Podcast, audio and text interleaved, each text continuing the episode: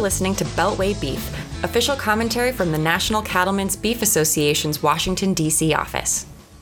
Hello, everybody. Welcome back to Beltway Beef. This is Ashley, and I'm joined by Kent Bacus, who is NCBA's self proclaimed trade guy, um, working on all of our trade and international market access issues. So, Kent, welcome back to the podcast. Always good to be here. So, there has been a lot in the news about trade and labeling lately. So, I just wanted to get you on to talk about NCBA's stance on trade. So, can you just give us a refresher on our beliefs on trade and, and why we think it's important? Yeah, I, I think very, very simply put, is that you know we support science-based, market-based trade, which means that you know we believe in objective rules uh, that are that are clear and easy to understand, and that allow you know our producers to uh, to develop markets and not be subject to uh, political winds in, in different uh, that, that blow in different directions. Uh, so when you look at some of the, the recent developments uh, that have happened, I mean, obviously there's a lot of disruptions in global supply chains. And for a lot of other countries, their farmers and ranchers have seen uh, I would say probably harder times than what we have seen. Now, I'm not saying that it hasn't been rough on, on us, but one of the benefits uh, that our producers have had is to have market access into some very important markets. Uh, and so, with all the volatility that we've seen over the last couple of years, one of the, I guess, one of the saving graces that we've had is the fact that, that we had, you know, market access to China, to Japan, to Korea, uh, to, to export a lot of very important products that Americans aren't buying and to help us maximize the, the total value of that carcass. Uh, but we've also had uh, even with all the ups and downs in Latin America, uh, our sales have continued to grow there too. So uh, having export access has, has been important in helping us uh, not be completely dependent on one market. Being able to diversify that into to to uh, to market our beef in as many markets as possible means that we have more competition. And uh, it means we have more competition for our product which gives us a little more leverage. And that's what cattle producers always want is greater leverage. Uh, so that's been a really important thing. But we've also seen uh, you know, a lot of uh, issues around imports and access to imports, and uh, but also you know questions about some of the product coming into our country. Uh, so you know, the United States is one of the most open markets in the world, and by that I mean that you know a lot of countries are able to sell their goods here. Meat is one of those items where it is much more restricted. And that's because the sanitary and phytosanitary uh, standards are so high. So for any country to gain access to the U.S., it takes years for them to be able to do that. And so that's why we only import meat from a handful of countries. You know, traditionally that's been Mexico, Canada, Australia, and New Zealand. And then recently, in the last few years, Brazil was added to that mix. We had a lot of issues with Brazil gaining access here. And it's not because we're worried about the competition. It's because we're worried about their reputation. Their reputation for reporting animal health diseases in a timely manner, uh, for the food safety issues that they've had, which got them shut down a few years ago. NCBA has been actively engaged in making sure that our government holds all of our trade partners, including Brazil, at a, a same standard that we have. And it has to be that high standard. So, given the atypical cases that happened last year, we've asked USDA to re engage and, and to restrict or to suspend Brazil's access to the U.S. until a thorough audit and investigation can be conducted. We need a complete top to bottom review of their whole system. And it's not just on the animal health side, but the food safety side too. We need to make sure that, that anything that comes into this country is not going to jeopardize the reputation and, and, the trust that we have developed with American consumers. Uh, but it's also important to keep in mind imports are still a very, very small amount of the market. Only 11% of beef that's consumed in the United States is from an imported source, and 75% of that is lean beef trimmings and that's used uh, for a lot of uh, the hamburgers and stuff that we make. So it's not a high value product that's coming in displacing uh, that. Uh, it really is something that we use to combine with our fattier trimmings, and, and so it's important, you know, not to uh, to confuse the the issue here. Uh, but moving forward, you know, we're going to continue to ask our government to to prioritize that science based trade in all forms and to hold our our you know importers and other people accountable. Well, I think that's really important just to make sure people understand where NCBA stands and what we're doing, because there's been a lot in the news about the total food supply chain, and especially in regard to the Russian invasion of Ukraine. So, a lot of concerns around the food supply, around trade there. Can you just give us an overview of how that might affect um, a U.S. trade deal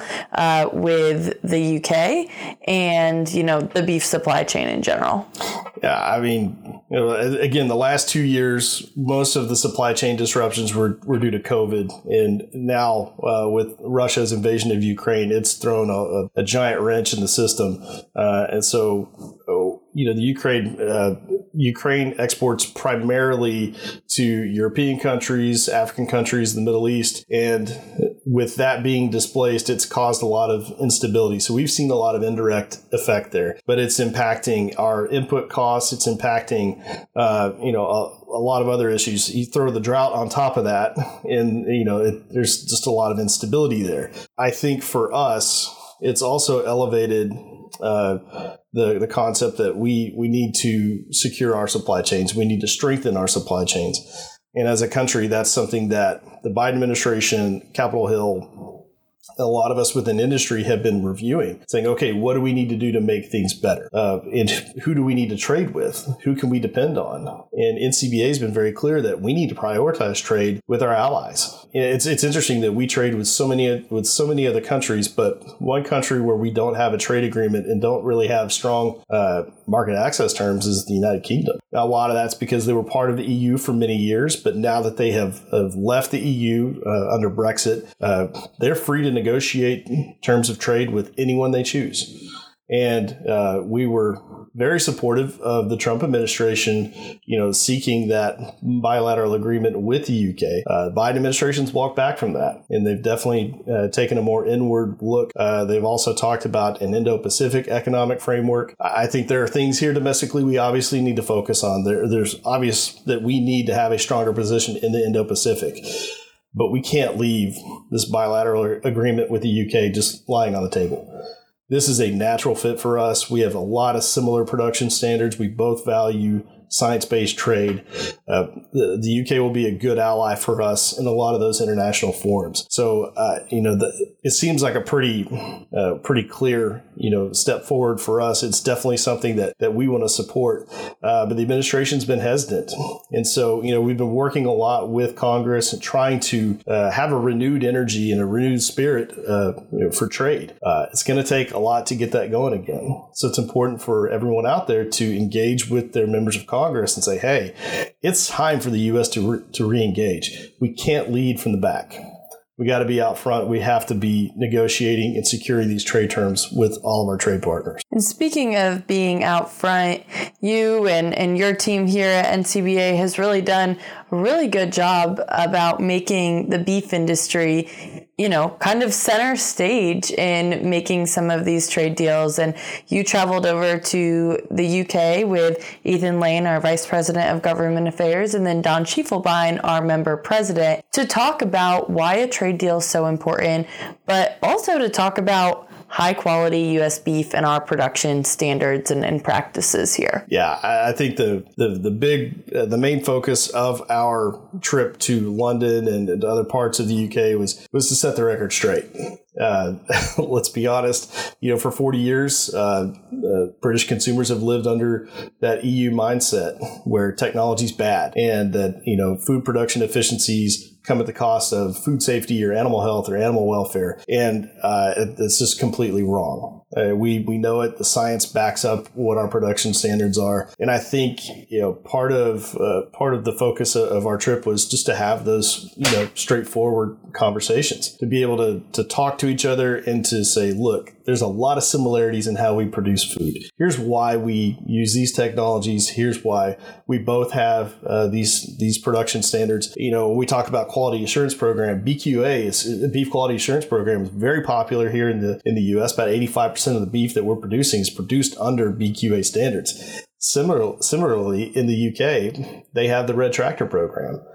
And if you look at them, they're almost identical in so many ways. And so just being able to connect with producers over there and with their, uh, you know, uh, government officials and decision makers to help explain that it really does correct the narrative. Now, it's going to take a lot more than that. And that's why we're going to continue to to meet with their officials. A lot of it will be virtual for uh, foreseeable future. Uh, but uh, you know, we're going to meet with their officials. We're going to meet with a lot of other uh, industry stakeholders and just build that trust. You know, we're also going to have to engage with consumers. Uh, but you know, we can't leave all this on, on our government to go and secure this. That's a very important thing that they have to do. But we have to be there to kind of lay the groundwork and help build that trust. We've had to do this in, in other countries before, and it's always paid uh, in, in good dividends in the end. Uh, so, you know, we're going to host their producers, their officials when they come here. We're going to continue to reach out to them. Uh, you know, I know that a lot of our affiliates are going to be traveling too. Their government, you know, state governments are, are very involved.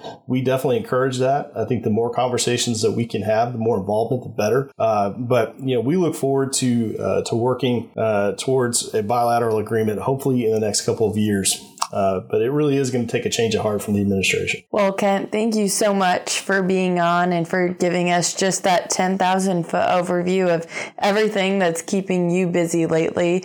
And I'm sure we'll have you back on the podcast soon to talk more about the progress that's happening with that trade deal. This has been another episode of Beltway Beef. Don't forget to check us out online at policy.ncba.org or catch the podcast wherever you get your podcasts from, including SoundCloud, Spotify, and Apple Podcasts.